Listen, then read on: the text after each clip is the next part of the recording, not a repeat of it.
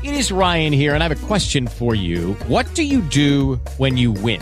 Like, are you a fist pumper? A woohooer, a hand clapper, a high fiver. I kind of like the high five, but if you want to hone in on those winning moves, check out Chumba Casino. At ChumbaCasino.com, choose from hundreds of social casino style games for your chance to redeem serious cash prizes. There are new game releases weekly, plus free daily bonuses. So don't wait. Start having the most fun ever at ChumbaCasino.com. No purchase necessary. VGW Group. Void were prohibited by law. See terms and conditions. 18 plus. Judy was boring. Hello. Then Judy discovered ChumbaCasino.com. It's my little escape.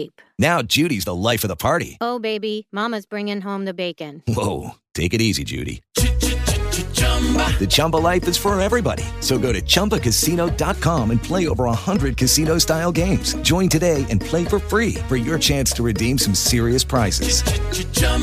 ChumbaCasino.com. No purchase necessary. Void were prohibited by law. 18 plus terms and conditions apply. See website for details.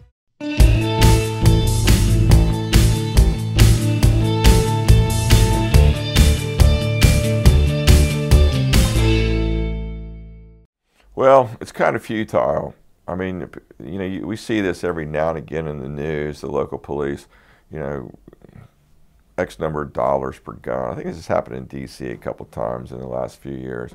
But you know, it, it's just uh, it's just gun owners getting rid of old guns. You know, because then what they do is they get paid from the local government, and and then that becomes a deposit on the newer gun that they want from the from the gun shop. You know, it makes it makes no sense. I mean, it, it only makes sense if, if you were trying to eliminate guns across the society, and and we would never try to do that because governments can be bad. History of humans are is full of examples uh, where governments have become tyrannical, and because the citizen, citizenry did not have guns, they were not able to to deal with the situation in a in a sort of a quick, uh, um, peaceful way, or at least you know something that would resolve the problem quickly. So we're not we're not saying take the guns out of the hands of the civilians. So buying guns from the civilians is, is worthless.